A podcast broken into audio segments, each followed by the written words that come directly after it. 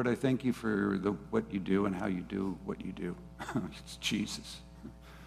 Perfect gift, perfect salvation, and perfect holiness, healing, deliverance. Lord, I submit myself to your word. I submit myself to the redirection of this message. And I pray that you will grant for each of us what you granted even in my heart this morning so that we can flow with you because we are longing for you to do what we cannot do. And we don't want to keep doing what we do and declare it's all of you. There's so much more of you. Salvation is, comes to the uttermost.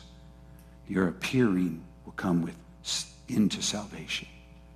And now salvation is closer to us than when we first believed. Salvation is not a state of being, it's a man. And we want to know this man and submit to his perfect work and come into perfect agreement, mature agreement to the words of God. And so I ask for help so we can then come to, to the Lord's Supper with a new expectation for strength, for healing, and to resurrection life. You can do it. I know you can. In Jesus' name, amen. Um, 1 Corinthians 9. I'll tell you how I got here. I didn't mean, I didn't plan it. I, it's Communion Sunday. And we, I read chapter 8 this morning and chapter 9. I had to catch up on chapter 8 from yesterday. And then I wanted, I just wanted to go over to chapter 11. That's where I am. 11, 17. And I wanted just to review communion, or what we call communion. It was referred to as the Lord's Supper in the first church century. And as I read it, I paused and began to submit myself to the words because I wanted to experience what I was reading and not let them be just advice or how to, how to, how to, you know, I've been doing this forever. I've been doing baptisms for 46 years. I've been doing communion for 46 years. So I, I pretty much have this memorized. But I didn't want to approach it for that. I was coming back to the scripture. That's what I mean by, by reading the scripture. And what, if those of you have the capacity to, to put in earbuds or put your phone on it when you're in the car and you can let the Bible read, when I'm every day, I, if I've got extra time, I'll just put in, I'll start in Corinthians, the chapter we're at, and then I'll just let it keep reading through. So by the time you get through 16 chapters, you have, or you have an opportunity to hear so much more over and over and over again. So here we go. Now, in giving uh, thanks, these instructions, this is 1 Corinthians chapter 11, verse 17. Now, in giving these instructions, I do not praise you, since you come together for not the better, but for worse. Problem with the Bible is it, it really addresses a bunch about living. super practical book to the new believer who lives in a whole nother realm in Christ. So it calls us into places you didn't even know you had opportunity to be in and out of things you didn't even know was a problem if you were there. So he says, I'm, I'm not praised. I'm not, you know, uh, you come together, imagine this, for the, not for the better, but for the worse. Every gathering of the body of Jesus, the living body, is to, for the better. It is to be for the better. But it can be gathered and it can not increase but decrease because he says, first of all, so he's going to go down a little, little list. First of all, when you come together as a church, I hear that there are divisions among you, and in part I believe. Remember, first four chapters of Corinthians was dealing with the exact division, separating ourselves. I'm a part of this group, I'm a part of that group, I believe in this, I don't believe in that. Those people are wrong, these people are right, I'm with the right, you're with the wrong. And he said, That's just carnal. That's worldly. That's fleshy. That's like how men act. That's like read the news, watch the media. Don't be like that. You, you, you, there's only one body. So he dealt with that. But now he says, then uh, there must be factions. That's what a division is. It's a, it's, a, it's a choosing a certain portion of belief that others do not choose that then creates a division between the two groups because they don't. Republican, Democrat. Pre trib, post trib. Doesn't matter. It's the kind of thing that flows and flows in mankind, and, but yet it, it stops the church from having its power. So, yeah, there's going to be factions so that those who are approved may be recognized. Therefore, when you come together in one place, it's not to eat the Lord's Supper. And now it shows that the, the problem that is in my heart constantly. Every one of these are my sins, all right? I'm not speaking to you guys. This is me. That's why it took me a while. And once I got stopped here, I felt like the Lord said, now that I have had your attention, just share it. Go on and share it. I go, Lord, I don't want to because no one will want to hear this. And he said, didn't, he didn't really say anything. so you come together. It's not for the Lord's Supper. That's what we called communion. Church in its beginning stage would meet in homes, eat together, call the meal to supper, and then honor the Lord in his communion. He said, for in eating, each one takes his own supper. One ahead of others, and one's hungry, and others drunk. Uh, what? Don't you have houses to eat and drink? So, what was supposed to be a holy gathering in the sight of God before the Lord as a people began to become like a potluck, just feast and, and greediness. And uh, he didn't say, he just said, you, could, you, you have homes to do that. You can, the common parts of humanity. Today we'll go see my mom. I've got getting her our, four of our five children, our fifth is on the East Coast. We're all going to go see her because she's 89, 80, 91 and bring the grandkids or great grandkids and just have a chance to just be with her. And then we'll go over to our house and have, you know, lunch. That's not the Lord's Supper. That's family. That's gathering. That's community. That's beautiful. So he says, Do you despise the church of God and shame those who have nothing? Shall I say to you, shall I praise you in this? I do not praise you. So what happens is we create division through theology and comparison through our, our the way we present ourselves or make others feel about how we're presenting ourselves. He says, no, this I received from the Lord that which I also delivered to you, that the Lord Jesus on the same night which he was betrayed, took the bread. And this always captures my attention how he could set covenant with his betrayer at the table, wash his feet, hold the room in such presence that the disciples were unaware of what was happening until and and hold that kind of union with the father in the midst of what was being set in motion so on the night he was betrayed, took bread. And when he had given thanks, he broke it. He said, Take, eat. This is my body, which is broken for you. Do this to commemorate, to remember me. In the same manner, he also took the cup after supper, saying, This is the new covenant in my blood. So the new covenant is in the blood of Jesus. And this offering which now we know to be our uh, propitiation, our atonement, our, our purging our conscience so we can serve God with a clean conscience. And he said, This do as often as you drink it in remembrance of me. So you can see the focus of the Lord's Supper is to commune with the Lord and to experience what he accomplished through his death, and to which we understand was proved through his resurrection and to his ascension and to his high priestly ministry. So it couldn't be caught up in these strife and rivalries and factions and uh, gluttony, selfishness. I want to have, you know, it's just that stuff just didn't fit. For as often as you eat the bread and drink this cup, you proclaim the Lord's death till he comes. So, so Paul is speaking to a church. Corinth is like LA, as far as I'm concerned. Always been because it's gifted, rich, powerful, but super segregated, super separating, super dis. And, and so the whole book is, I, I've been reading the Corinthians like I've never read it, and it's affecting me. And we'll get to this chapter two days from now. So therefore, now here we, we, he gets into heart issues. And this is where I really I paused and, and started asking, Lord, I want to do this, Lord for before I go. I don't want this as a message, and I wasn't planning a message. I just want to, want to bring my heart here. Therefore, whoever eats this bread and drinks the cup of the Lord in an unworthy manner will be guilty of the body and blood of the Lord. So again, I let, I'm trying to let the Bible tell me what the Bible says. And I'm trying to let the Spirit of God speak from the Bible what he is saying. So I thought, okay, I know unworthy isn't that I'm not worthy, so I can't take communion. It means it's an irreverent, indifferent, flippant, casual. Is then guilty? Guilty of the blood and body and blood of the Lord is in danger of. That's what Jesus said. If you call your brother a fool, you're in danger of hellfire. You're, you're, you're, stepping over a line. Remember, I, I can't believe tomorrow when you read what happens with Moses' two sons and this, you go, whoa, okay, so pause. This is a holy moment. That's why we call it communion.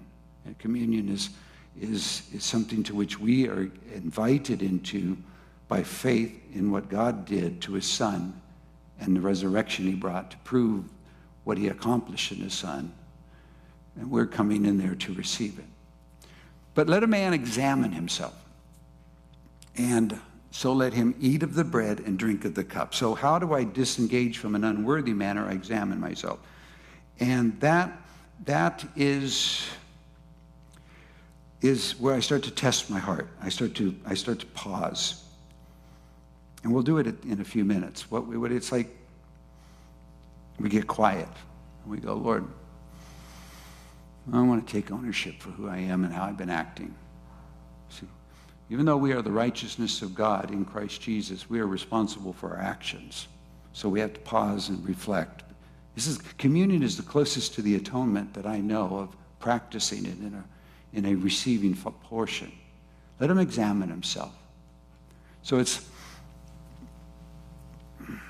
I started, Lord, you know, I'm not, A, I can't do life. I don't do righteousness. I'm not producing the things that your word says. Uh, I have to forgive every day because I carry aught with people. I collect it like dust. I'm just working on this sin of testing you. I'm trying not to test you. What does it mean to test God? It means you ask, Are you with me? trying to get up and remember that you're with me because I usually wake up not feeling that you're with me because I was worrying over something in the night. And then I question, are you there? Because I'm looking at sight and not living in faith. So I'm just talking about issues of the heart. A lot of times as you mature, your, your sin are sins of the heart. When you're young, your sins of the flesh, they're all over the place. Everybody sees them. And then we get delivered. We get delivered from destructive practices of sin. And then we go into the secret sins of, of hypocrisy and malice and guile and backbiting and whispering and all those kinds of things that are super destructive. So, anyway, so I'm pausing, and I really am, and I, I really am. See, I know that God will hear me every time I call on his name. And I know that I'm forgiven every time I acknowledge sin. I know that sin is something that has been dealt with as an, as an entity no, no more offering for sin. But I also know that sin is removed from my daily practice of living through confessing. If I confess my sin, he's faithful and just to forgive me and cleanse me. So I know what the outcome is. But if I don't see it, I can't ask for help. I think it's somebody else's problem that's causing me my distress. But all the problems that I'm experiencing come back to me, and they start, they're, they're cause of my own missing the mark and my own not interpreting the fullness and accepting Christ and his blessing. So I'm just pausing, listening. Then it says, For he who eats and drinks in an unworthy manner, again back to irreverent, not recognizing this is the provision of God, the only means to which man can approach God, have fellowship, eternal life, be saved, be healed, be delivered. The only means. But if you just don't accept the fullness of this. Don't recognize this. Don't. And remember, Jesus in John 6 said, if you eat, you're going to have to eat my body and drink my blood to have eternal life. And if you do, I'll raise you up in the last day. So this is now the outworking of that for us. If, if anyone eats and drinks in an unworthy manner, he eats and drinks judgment to himself, not discerning the Lord's body. So we have two components. We're to discern the Lord's body. That means we're to separate thoroughly, we're to really ponder. When Jesus, and, and that's where the study of Scripture is so powerful. When Jesus died for my sins, were all my sins carried with him? Were they forever taken from me? Is his, did he carry all my sicknesses? Is he the one who brought my deliverance? Is he the one who was delivered out of the abyss and called forth to be a son? So we discern, we don't do that. We can live with problems that have been resolved at the cross, then brought to nothing in the resurrection, and now to fellowship in a new covenant in the ascension. So it's, it's a pausing to learn to go into the further. So he says, for this reason, now, this is crazy. Now, what does it look like to be judged or, or to be under? And judgment's a weird word. It just means it's this is the effort, this is the situation as it stands, this is the outcome of the way it's going. It's, it's not a moral issue so much, it's just, he says, for this reason, then, this, because of the unworthy manner of receiving communion, not recognizing that, that what was fully being offered, not accepting and, and worshiping and fervently coming, there's sickness, there's weakness, sickness, and premature death.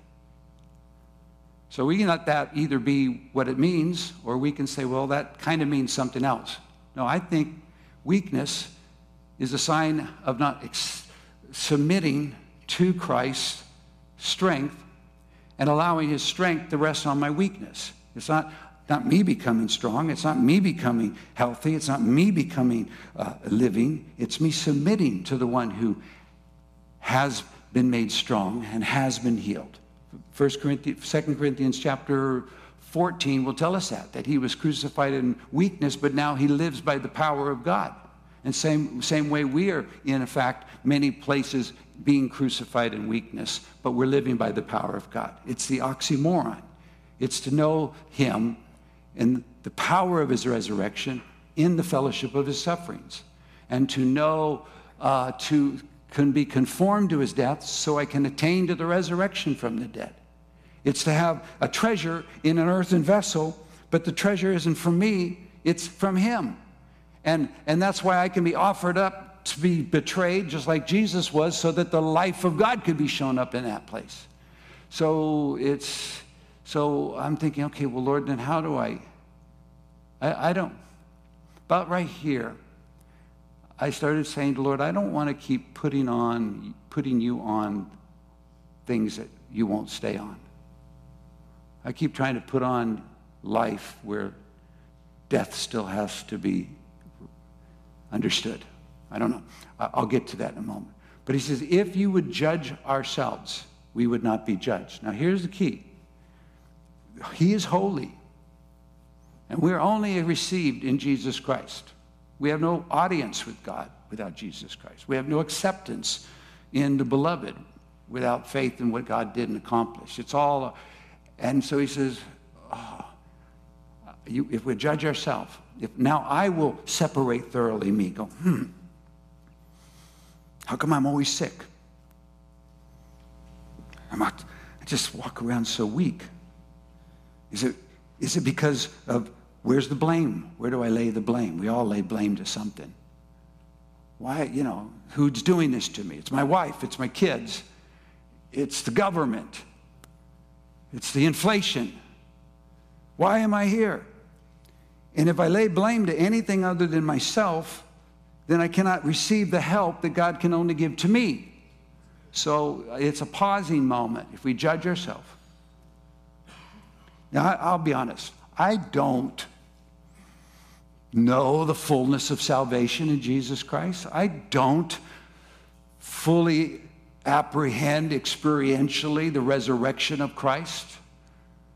I read the, the, Gospels and I am dumbfounded every time I'm reading through them that a man could walk with God in such union and confidence and assurance and, and fellowship and oneness and now I'm supposed to be doing the same thing with Jesus. And I'm not. I have to be honest, I'm not there. And I don't want to act like I'm there. I want to get there. See, that's what Paul said in Philippians 3, I quoted a moment ago. He said, Not that I've already attained, I haven't reached that point of resurrection life. And I haven't been perfected. I haven't come up into the maturity of the, of the sons of God and the fullness of Christ. But I press on to lay hold of that which Christ laid hold of me for. See, that's the life of the believer. That's the reason I pray. You don't get that from watching Netflix. I'm sorry. You don't get that from anything but intentional. I want to apprehend what you apprehended me for. I don't I want to come into that. So he says, What do you do? He said, Well, I have not apprehended. I have not apprehended. But one thing I do, I, every day, I put out of my mind yesterday and the things behind, and I forget them. I put them out of mind. And then I reach forward to the goal of the prize of the upward call of God in Christ Jesus. You see, beloved, the gospel you believe is meant for your life, not a portion of life. And it isn't to the young, it's to the old. I don't see in Philippians 3 anything that is age discriminatory. Who, because all of us are in practice or pursuit of an audience in the presence and to be known and to be make. And so I press, I'm, there's a goal. What's the goal? It's the prize. What's the prize? It's the upward calling of God in Christ Jesus. This is what it is. Now, it may not be important to you today, but one day it will be the most important thing you'll ever have wished you did. It's all what life was meant to be, one to thing. So he says, though, you won't be judged if you just pause. I'm not there. And I, but that's where I want to be, and that's where God expects me to be in his son. Not by might, not by power, not by taking. So he says, when we are judged, we are chastened by the Lord. Hebrews 12, a beautiful chapter to, to understand chastening. It has to do with everything that's going on in life. That sickness isn't meant to put you into death, and, and God isn't punishing you. You're just not access, accessing the Son in His fullness, and oftentimes we're being flippant. We, we eat whatever we want and think it doesn't matter. We don't go to bed and get a good night's sleep and think that doesn't matter. We don't exercise. We don't think that matters. Well, those things do matter. But even more than that is the exercise of godliness. So we have to quit getting this idea that wherever we are, it's somebody else's fault, and somebody else got to get the devil off of me, and somebody else got to get me healed, and somebody else got to give me strength and life. And start going, Lord, it's all there, right there, in what you provided for me, and I want to, I want to apprehend it. So he says they're judged, we're chastened by the Lord, which is not a, a Hebrews tells us it's not fun. If you're being chastened by the Lord, you know it because you don't like where you are. That's the Lord's way of gaining our attention. You read, read the end of Deuteronomy. He had Moses write a song so that when Israel was taken out of the land that they were given as a covenant and sent into other nations, they would have a song already written that prophesied the reason this would happen because they went into idolatry and sought uh, pleasure outside of God being the foremost of everything. They drifted, they wandered. And the Bible says in James, we can wander from the truth. And in Hebrews, it chap says, let's, we got to pay close attention lest his great salvation drift by us. This is not like an automatic.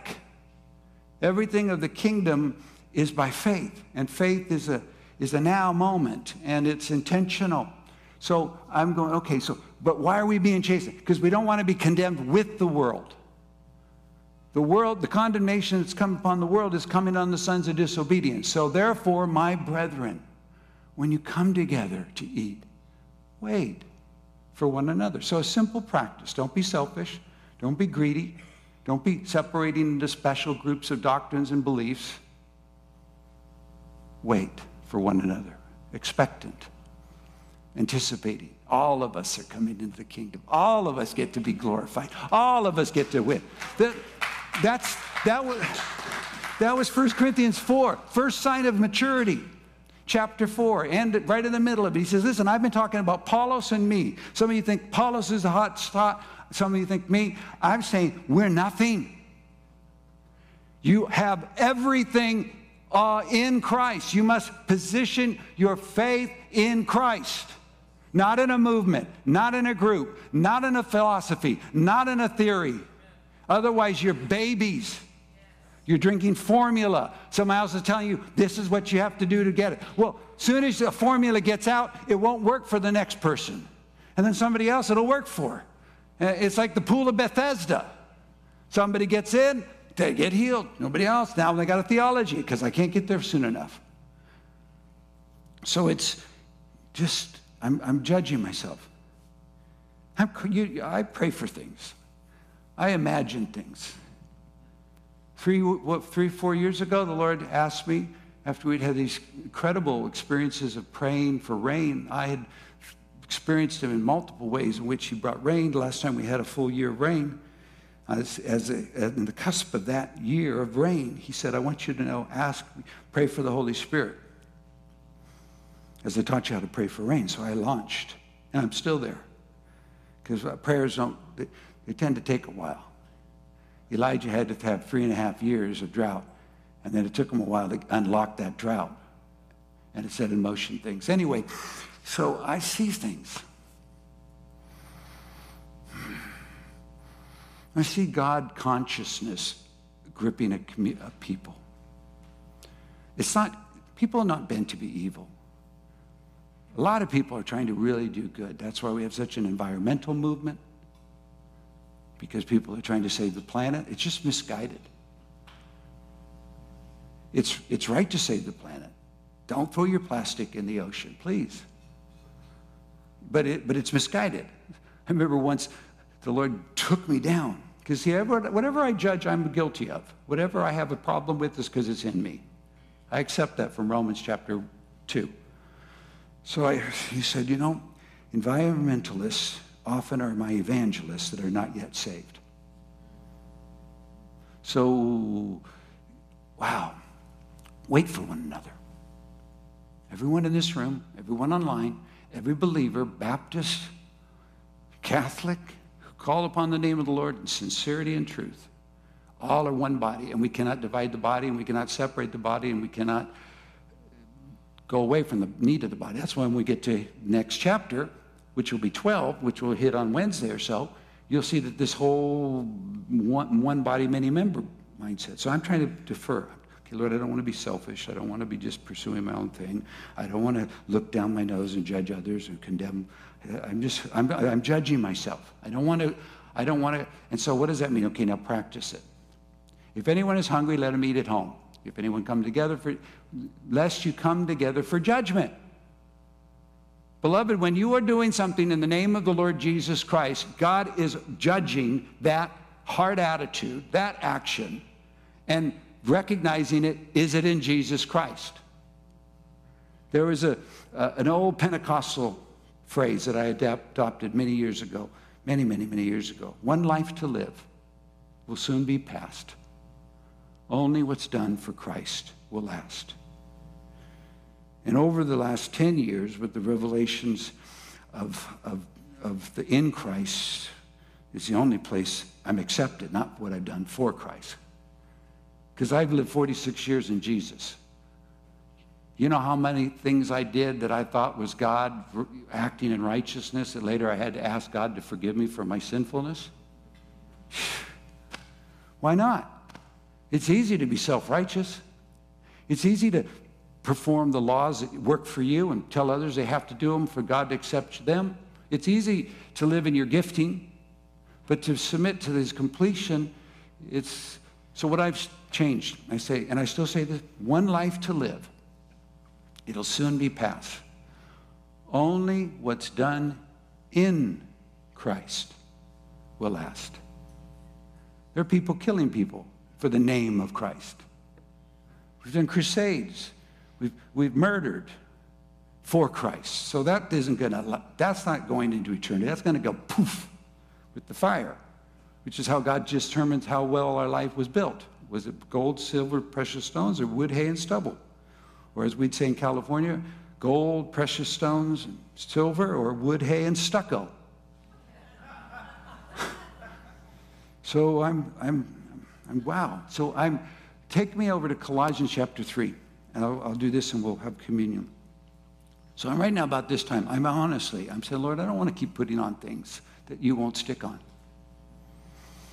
I, I don't, I don't, I, I, I know I can't do it. I know it's not coming from me, nor can it be sustained by me, or nor can I even do it. But I have to value what you say, and I want to understand who you are. And I know, and I went immediately to Colossians 3, because it's a put on and put off, put off and put on. And he reminded me, he says, You can't put me on until you put off the old man. You can't put on what I provided on the old man. There's a responsibility to put off the old man with its deeds, to put on the new man who's renewed according to the knowledge of Jesus Christ. So here's what it begins. This is why the life of prayer is so powerful why we are people of prayer, why the house of God is called a house of prayer for all nations, because it's the one thing you can do to move toward God in every situation is never and always brings us to the opportunity for an encounter with truth in the Spirit. That's why when Jesus, first thing he did when his ministry started was 40 days of prayer and fasting. Last thing he did when his ministry was ended, three hours of prayer in the Garden of Gethsemane. First thing he told his disciples to do after he was ascended go to Jerusalem and pray and stay there until I send the power of the Holy Spirit. By the time the church is exploding, now the people, the, the men who fell asleep in the garden, who couldn't sustain the warfare of the, of the, against the soul, are telling the people that go, we, we, need, we need you to organize better because we're, not, we're having neglect in certain elements and poor, poor, poor man, ministry practices. And he said, we cannot neglect the Word of God and go serve tables. You find some people to serve the tables. We will give ourselves to prayer, to prayer and the ministry of the Word continually. They understood where life flows from. And it flows from everyone, any one of us. Any one of us could say, you know, I want to, I want to continue in the ministry, prayer and ministry of the Word. I just want to begin to be a person of prayer and ministry of the Word. Not, not because I want to be famous. Please, just uh, because I want to know Him and I want to be able to have have, have that connection. So he says, here it is. If then you were raised with Christ, how many are raised with Christ? Right? If you believe in Jesus, you were raised with Christ, seated at the right hand. Seek those things which are above. That's a charge. That's what prayer is. Take my mind off of the things that I see, off the circumstances I'm going through, off of the, and I want to seek the things above where Christ is seated at the right hand at sitting at the right hand of God. So when I pray, I see Jesus seated at the right hand of God. I see him in his exalted place. Set your mind on things above, not on the things of the earth. That's a charge. That's, that's super hard. You know, I was realizing it because my soul is attached to the earth. It's in my blood flesh and blood. You will not eat nor drink the blood because the blood, life is in the blood. The same word for soul, the same word for life. I am a living soul. I was made a living soul. In the garden, the first Adam was a living soul. Through my journey with Jesus Christ and faith in God, I will translate into a place where my soul will be fully saved and I'll take on the image of the, of the, of the new, the heavenly man who uh, will become a life giving spirit. So to put that practically is that why, you know why you have, it's so hard to believe? Because all the information that's bombarding us is coming to our soul. And our soul has, has, has the ability to, to, to feel, to see, to think, to reason, to emote, to remember, to carry things. And so it just, it's like getting up. If you think of prayer as like brushing the, the, the, you know, don't even worry about it. Just put yourself above it.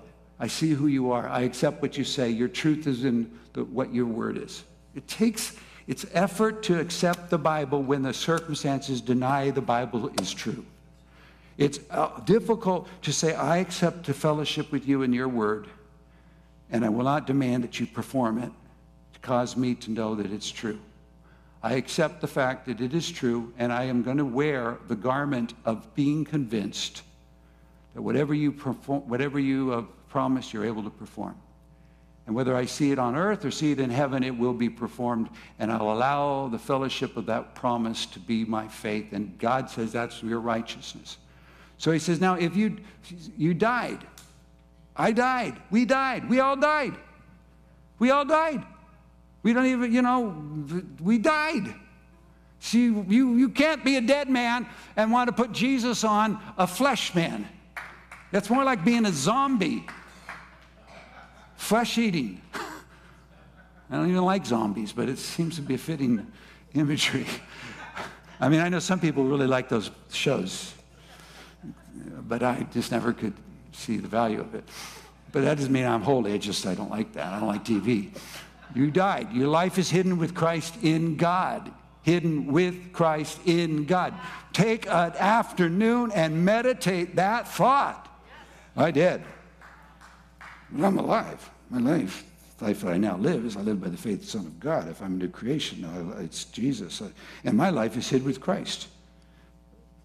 Inside God. Now just take that little thought. So, whatever my bills say, whatever my kids say, whatever my job says, whatever the government says, it's, it's going to have to get past God to affect me. You see, I believe that many of us are weak, sick, and dying prematurely because we're not discerning the Lord's body and what we have been joined into to become one with. So he says, okay, when Christ, who is our life, appears, then you're going to appear with him in glory. You're going to appear with him in glory. Which another, uh, another way to say that is without Christ appearing, there's no glory for you. so why bother? Who are you trying to impress? Who cares? I mean, seriously, if you need man to make you feel well, then you're, you're barking up the wrong tree.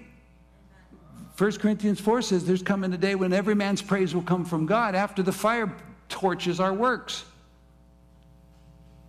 So he's just kind of inviting us. Go for it. Therefore, real quickly, please, therefore put to death your members which are on earth. Okay, members, my physical body. That's where sin dwells. Sin is in your body.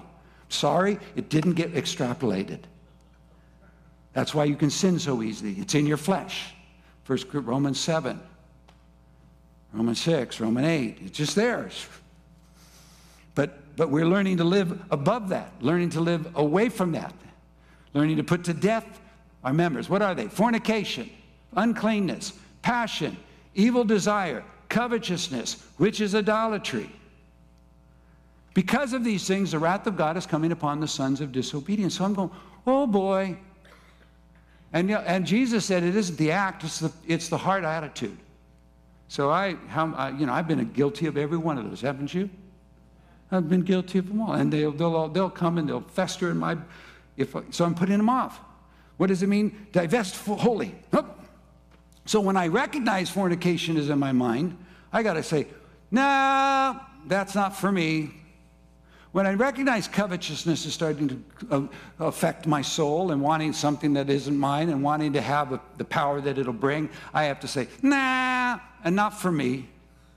I have to put it off, divest. I don't need that. And if I count myself in it, then I need to cry out, oh God, I confess that I've just been a covetous man and idolater, and I ask you to forgive me and cleanse me and purge me from this sin, and I want to reset my mind on the things above. It's, it's, and that's what, it, isn't that true? This is about your behavior, not about are you saved or not. It's about are you weak, sick, or are you resurrected, strong, and coming into wholeness and health? For to, um, he says, which, because he thinks this wrath's coming, in which you yourselves once walked when you lived in them. So, yeah, Yahoo, right? And now you yourselves also are to put off these. This, uh, these I call the more matured sins anger, wrath, malice, blasphemy, filthy language out of your mouth. Whew. You ought to, you ought to watch what the mouth, how God views the mouth. The mouth is so, so important. And, and it tells on us. In fact, the Bible says, out of the abundance of the heart, the mouth speaks. So it tells on us. Do not lie to one another, since you've put off the old man with his deeds. So we put him up, divesting. It's not for me to wear. That's not my, that's not, you know, yes, I have habits that way. Yes, I had, I have, uh, my flesh might want to go that way. Yes, my soul might want to just really wreck somebody's life by slandering them. But I don't get to. That's an old man. Then it goes on, he says, and put on the new man. Put on the new man. See, there's a new man, but you can't put on the new man if the old man's on you. And the old man is just something you're, it's, it's, it's a recognition. It's, it's, it's the flesh, the works of the flesh. The new man is renewed in knowledge according to the image of him who created him. This is Jesus Christ. The glorious resurrection of Jesus Christ began the firstborn among many brethren. And we're going to bear the image of the firstborn among many brethren. So we're going to become spiritual people. And we're going to, and the first sign of spirituality is a lot of love and a lot of acceptance and a lot of room and giving plenty of room. Because he says, where there is neither Greek nor Jew, circumcised nor uncircumcised, barbarian, Scythian, slave or free, but Christ is all and in all. Do you see what I'm saying? The Bible is so demanding. I just read that, that just takes me down to my knees. Now, let's put on the new man. Therefore, as the elect of God, holy and beloved. That's because of who we are in Christ. We were placed in holiness and in inside his love. And since we have been placed inside his holiness, inside his love, now we're going to learn to live in this truth, accept fully this truth. That's why communion begins to be that moment of release and exchange. Put on tender mercies. We should weep over things, not scream. Kindness. Oh, isn't it, don't you just kind of hate that word? Kindness. Kindness. supposed to be kind. Humility. Oh. Beloved, I prophesied, and I don't mean to do it, but I always end up doing it. I prophesied years ago that fear of God and the glory of God and the humility of God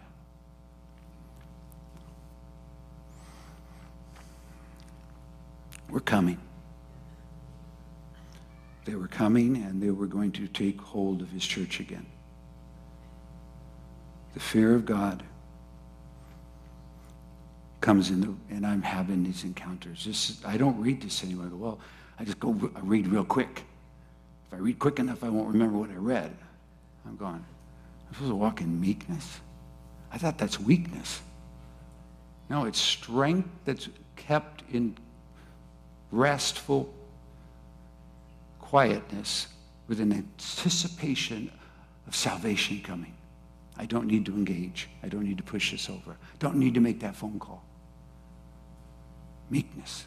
Long suffering. Oh, you, that, that word is just as bad as kindness. Suffer long. Bearing with one another. That's that. We can't divide. You, wherever you go, you can't, you, you, we, we can't divide. There's no dividing. Jesus will never support division on any factor because he can't divide his body. He's one body. Oh, praying with one another, forgiving one another. This is the key. There's the only possibility that we can ever be forever in union and communion with the living God is by his forgiveness and our forgiving and being forgiven and releasing and remitting. That's why the whole new covenant is based on his blood.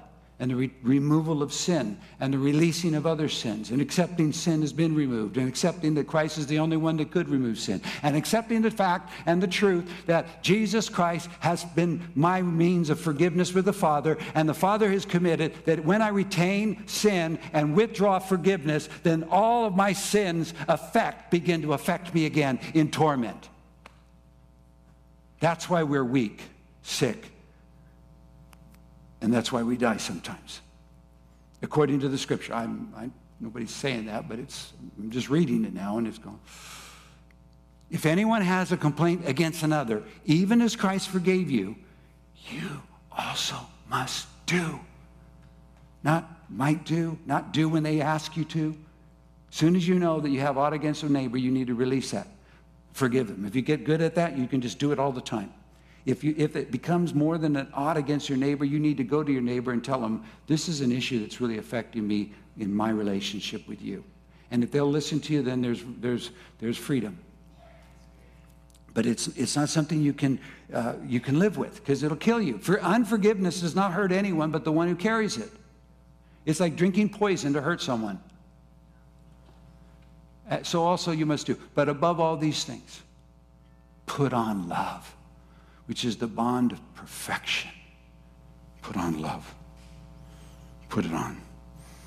Put it on. That means to sink into, sink into Christ, settle in, kind of like falling back into a garment. It's a beautiful word. Put them on. Put on love. Just be immersed in the love. Let the love of God affect you. Let his love pour into your heart. Let the Holy Spirit pour love into your heart to love is everywhere. And to you experiencing being loved and loving and then releasing love and let the peace of God rule in your hearts. Oh, I can't have a beloved. I don't see anything being accomplished by one member to the other member. This is each member in the head coming into Christ, accepting. I have, I have, according to Scripture, been told I have to have peace of God rule my heart. So, therefore, in the name of Jesus, I receive the peace of God ruling my heart. And you're doing it in the middle of a storm, a hurricane. You're doing it in the middle of torment. You're doing it in the middle of the worst report you ever heard. You're doing it in the middle of your, your whole soul's turning into a, a, a zombie magnet. It's, ah, I have the peace of God ruling in my heart. And I am thankful. I am thankful I am thankful because we're all called into one body. We're all called into one body. The last one of us out of insanity is the first, all of us into glory. The last one of us into division is all of us into oneness. Each of us are contributing to the maturing process by submitting to a Christ who is way beyond we can be, but by accepting who he is, we can experience into a relationship where he begins to be the force of life in everything. Whoa! And the word of let the word of Christ, and here I'll end here, but listen to this. Let the word of Christ dwell in you richly if you have to, give up fantasy football. If that's where your mind is, give it up. Let the word begin to be something that you, pair, you, you cherish. Read the Bible. That's why we're reading the Bible.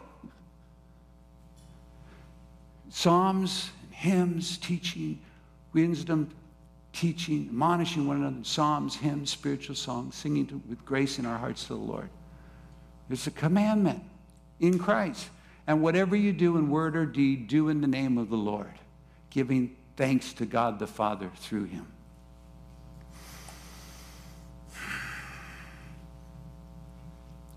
Well, if you go ahead and pick up your communion, if you don't have one, raise your hand, we'll grab get one to you. Just amazing.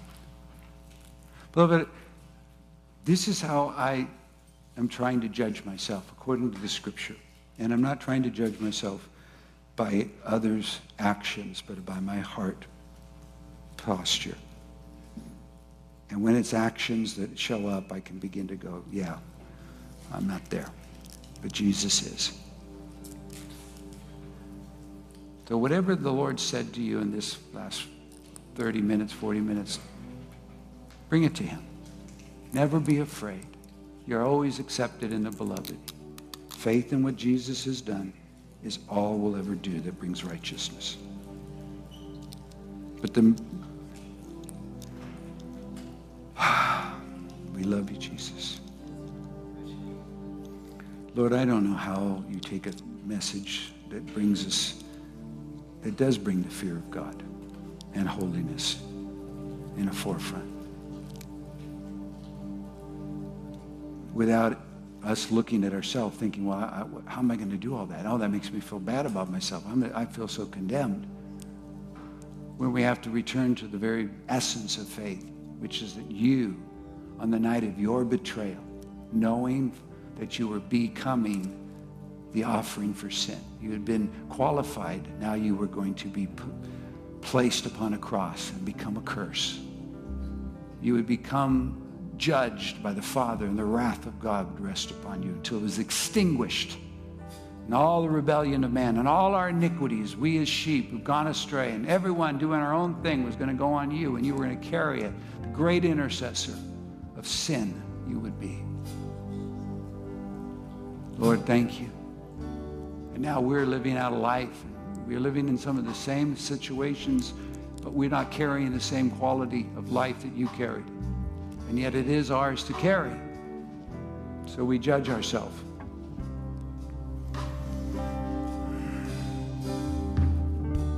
Be be our everything, Jesus. Be our everything. Be our everything in the most difficult situations. Let our let, a, let, let the quality of the Sermon of the Mount begin to resonate inside our heart. So, Lord, thank you.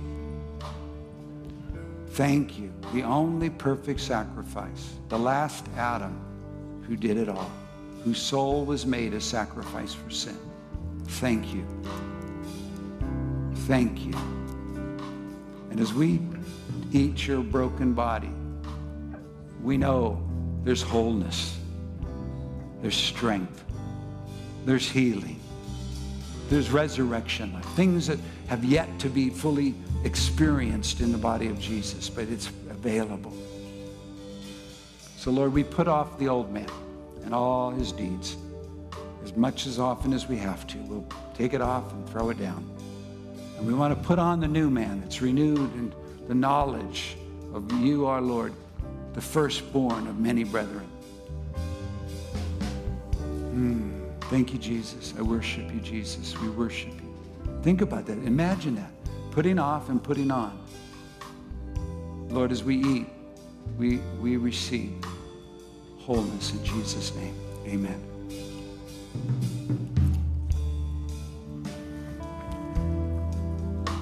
Hmm. Lord, I thank you for the your blood.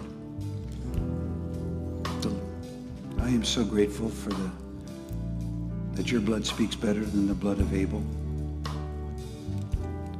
It does not ask for vengeance as all the rest of the blood on the earth cries out, martyrs cry out. It asks for forgiveness and extends forgiveness to all who believe. This is the new covenant, a covenant of forgiveness based on forgiveness because Father now can forgive because he was already just and the justifier of those who have faith in his Son. Hmm. When we drink this, I want you to receive life. I want you to receive the full extent of forgiveness. There's not anything that you're retaining that God is retaining over you. You are forgiven.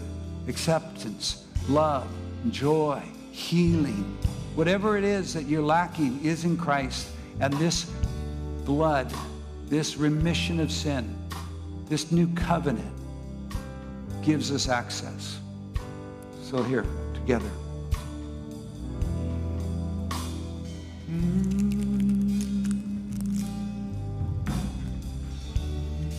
Jesus, we worship you. Take a moment, just receive, and we'll send you home, but just take a moment and receive. All of those things in the Bible are make, to make one thing apparent. Christ is Christ. There is no other. Our access is through him. And our new life is in him. And his new life is in us. Jesus, Jesus, we worship you. Jesus, we praise you. Jesus, thank you. Jesus, thank you. Thank you for the one new man that you've made us to be. Jesus, thank you for redemption. Thank you, Jesus. Oh, we praise you, Jesus. Thank you, Jesus. Thank you, Jesus. Thank you, Jesus. Praise you for the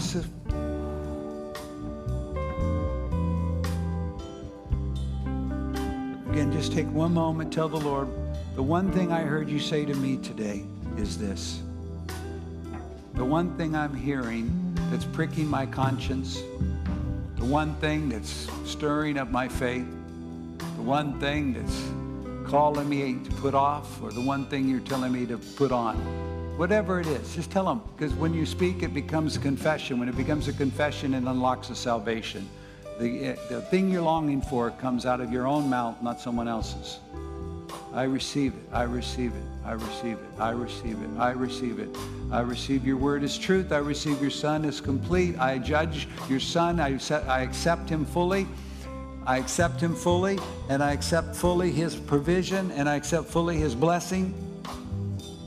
For some of us, there might be a prolonged area of weakness in our life that we're always trying to get someone else to pray over us to get it off of us. And you just simply say, Lord, I accept your strength in my life. I accept your victory.